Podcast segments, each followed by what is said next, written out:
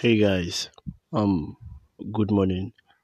Uh, this is probably be the last, you know, podcast I would record for some reasons, but I'm quite confident that yeah, this will be like the best I would record so far.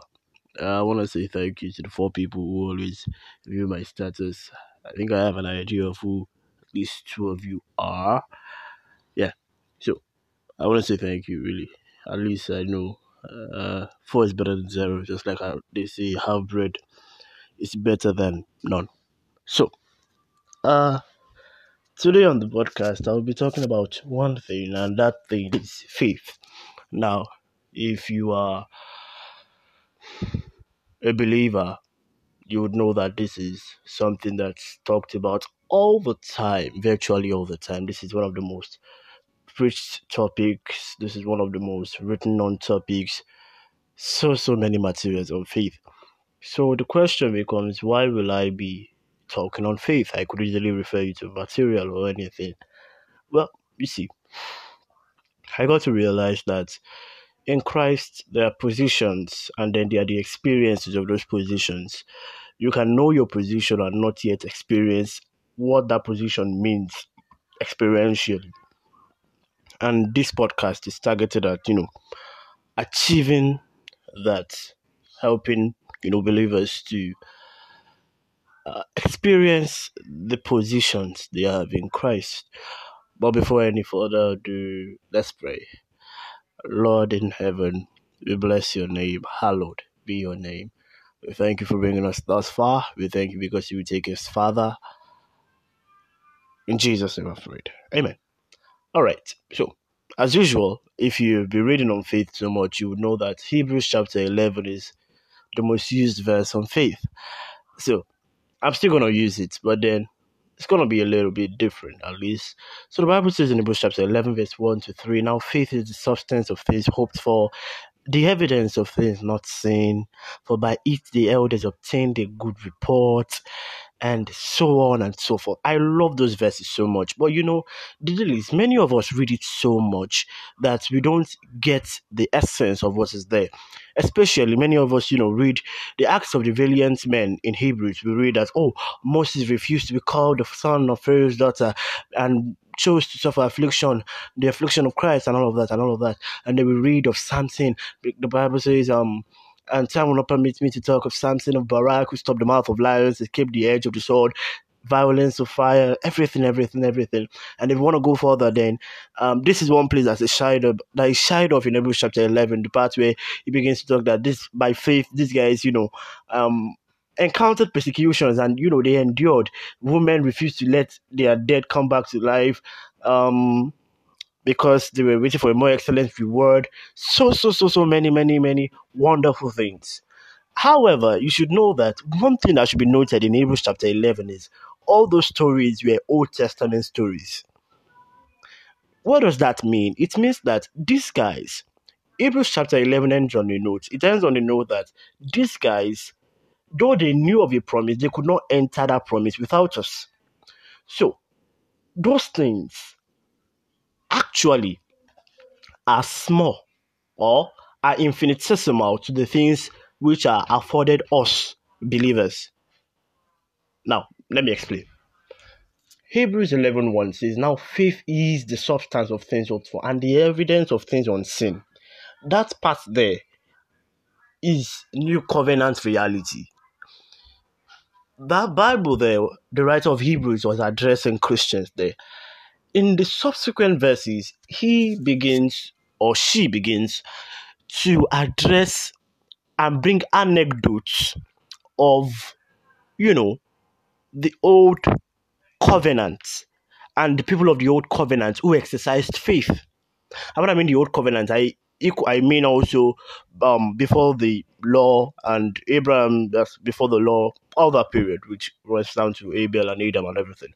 So these guys had faith? Okay. Um. Now, Hebrews chapter six verse one says, "Let us now, you know, um, move on from the elementary principles of doctrine of Christ and let us press on to perfection, not laying again the foundation of repentance from dead works, and of faith towards God, and of laying on of hands, and so on and so forth. Well, you see, one thing about Hebrews chapter 6, verse 1 is many theologians have different opinions of it, and I know why. I'm not going to bore you with theology because really I'm very, very excited about this. But some believe that the doctrine that is um, the doctrines um, that are pointed out in Hebrews 6 1 are Old Testament doctrines. So when we say faith towards God, and I subscribe to that idea, but I'm not explaining that. So when we say faith towards God, these Old Testament guys had faith to God. They had faith towards God. And so by this faith, they did so many wonderful things. Hebrews chapter 11, verse 3 says, By faith, Abel was counted righteous. One, and by faith, his sacrifice was reckoned with by God King James says his gifts. So you know that the difference between um, Cain and Abel, the reason why Abel um, Cain's sacrifice was not accepted, it wasn't because um, of their good works. It was actually because of faith. Abel believed God just like Abraham, and it was counted to him as righteousness. So we also we believe God, and then because of Jesus, and that's the difference between the old, the covenants before the old, before the new covenants, and the new covenant. Jesus, it makes all the difference. So the Bible says now faith is the substance of things hoped for and the evidence of things unseen. So the Bible says in the book of um, Romans chapter 4 verse 17 that God calls the things which be not as though they were. And we know that the resultant effect of that is that those things become. They come into reality because God called them. Eh? And when God called them, you know, he didn't doubt that it would happen, right? Because, you know, he has all the power. Well, newsflash, God is in you. So when the Bible says, whatever you shall ask of me, believing, you shall receive. Yes, it is that same power, the same power that was pulled, you know, into all creation, the same power that lies when you speak in faith. You don't get it yet. All right, let's let's let's paint a picture.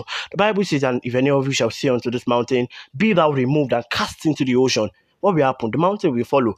Well, the analogy before that was the story before that was the apostles came to Jesus and asked, Lord, increase our faith. And Jesus was saying to them, You don't need little faith or small faith. What you need is faith.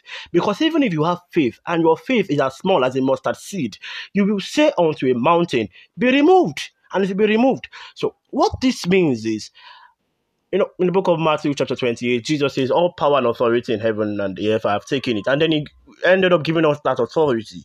So that is our position in Christ. We have it. We are righteous. We have it. Eh? We are above principalities and powers. Demons cannot trouble our lives. We have it. But the experience of it lacks because of faith. So by faith, we pull those resources into our lives. Let me give an anecdote. Yesterday night, um, I was feeling sick.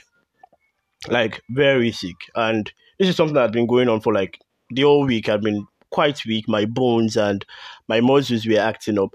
So yesterday afternoon, I was reading a book, Zoe, by um Kenneth Hagin, Pastor Kenneth Hagin, and ah, I realized that really I've got life in me. I cannot be sick. So when I realized that, and then my body began to act up once again, I was like, ah, oh God, my body's acting up again. And I remembered, ah, no, no, no, no, no. I have God's life in me. And I was like, no, no, no, no. I cannot be sick. And guess what? a few minutes after that, the eh, weight of that illness completely left me. And I woke up this morning and trust me, I don't feel it anymore at all. Even the pains that were because I was doing some work with my hands, they are gone completely. Now, the Bible says in the book of First Peter, chapter 3, I think, Peter was quoting Isaiah chapter 55. He said, For by his stripes you were healed. Isaiah says, By his stripes you are healed. Peter says that is a, that is a past tense now that we are in Christ. So by stripes, we are already like the healing is past. So why do we fall sick as believers? Well, I'm not going to answer that. But what I do know is if you fall sick as believers, we are healed already. So we pull the resources of healing through and in our lives by faith. So our position, demons cannot trouble us. So let's say we dream and it's as though a masquerade is chasing us in the dream. We know that this is kata kata. We throw it away, we discard it. Why? We have faith. It is the substance. Now let's let's let's analyze that a bit. The faith is the substance now, which means at this present dispensation. Faith is the substance of things we hope for, which means that you know the Bible says in the book of Romans chapter 5, verse 8, uh, hope maketh not ashamed. So when we hope and we say, Oh, as a believer, I have this hope of my calling, which is, oh, I will, you know, be one day caught up to God. That assurance, we have it because of faith, which means there will not be any occasion of we missing the rapture as believers. Do you get me? Because by faith, we have that hope already, and hope maketh not ashamed. Okay, let me let me demystify the stuff in this new dispensation, faith is the substance of things we hope for. So let's say we are hoping for some financial gratification. The Bible says anything you ask, ask believing, and you will receive. It means that prayers of petitions are not prayers we ought to spend hours on. We ask and we believe and we will receive. Now, when we have faith, we have received already. Eh? Okay.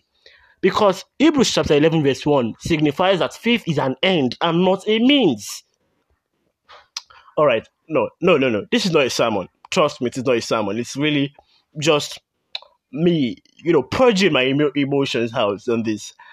So now faith is the evidence of things unseen. Because by faith we know that the world was framed out of the elements that we do not see. God spoke. We were not there, but we know that this world existed because God spoke. We believe. We got saved for by grace are you saved through faith. We believe that Jesus died. The book of First Peter chapter 2 says, um, count it all joy when you are, you know, confronted with manifest temptations. And the Bible says, um, First Peter also, um, in whom you believe, talking about Jesus, having not seen, we didn't see Jesus, but we believed and we are saved. We didn't see God, but we believed and we are saved. And now we have the Holy Spirit and we enjoy newness of life. Hallelujah. So now faith is the substance. So whenever we have any hope, if there be any hope in the life of a Christian, we know that by faith, that hope is substantiated. We have it already. Which is why we are in heaven now. This is not to say we are not going to go to heaven. It is to say that that heaven we are going to, it is fulfilled and revealed already in us. So when it is time for us to go there, there will not be any occasion of we not appearing there. To balance this a bit, in the biblical dispensations, I would like to call it that there are three there are three time zones. There is the old covenant time zone that works by symbols. There's the new covenant time zone that works by faith, and there is the um millennial and afterwards time zone that works by sight. Now, let me explain. Let's use the temple as an example the figure of the temple, we know that to be the believer. So God shifted camp from the Old Testament to the New Testament, and the camp shifted from a temple of hands to a temple of the spirit, of the body of the believer. Now, it doesn't end there. In the after, in the post-millennial time zone, it, that temple is no longer the believer. The temple, according to Revelation chapter 21, or 22, one of them, is God and the Lamb of God. So we see three dispensations symbols, faith, and sight. Now, what this means is for the guys in the old covenant, they didn't even have a perfect symbol of heaven. All they had was Shekinah, the glory of God. The actual biblical word meaning, which is doxa. So they had that as a figure of heaven. Unfortunately, not everyone could experience that, and not even they could not enter into it. So when the glory of God overshadowed the temple of Solomon, everything stopped because God had come. In the new covenant, that glory is revealed in us. For we know that the sufferings of um, this present time is nothing compared to the glory which shall be revealed in us. That means, um, what's that? Future tense, Abby. Yeah, that is coming into the what's what do I call it now? Um, the post millennial time zone, the time zone of sight, faith becoming sight. So that's that for that. So in the new covenant, because of the Holy Spirit which is in our spirit, doxa, the glory of God, Shekinah, is revealed in our spirit, Hebrews chapter 9. Now, post that glory, I get I, I feel you get the drift. So really, so if you're going through, you know, hard times at this present point, um, know this, know this, know this. Faith is the substance of things hoped for. Let not your faith waver. You see, one thing about faith is if you have faith, you're unstoppable. Amen? Trust me, no one can stop you. You're a moving train, you're a bullet train. And that's what God has done for you.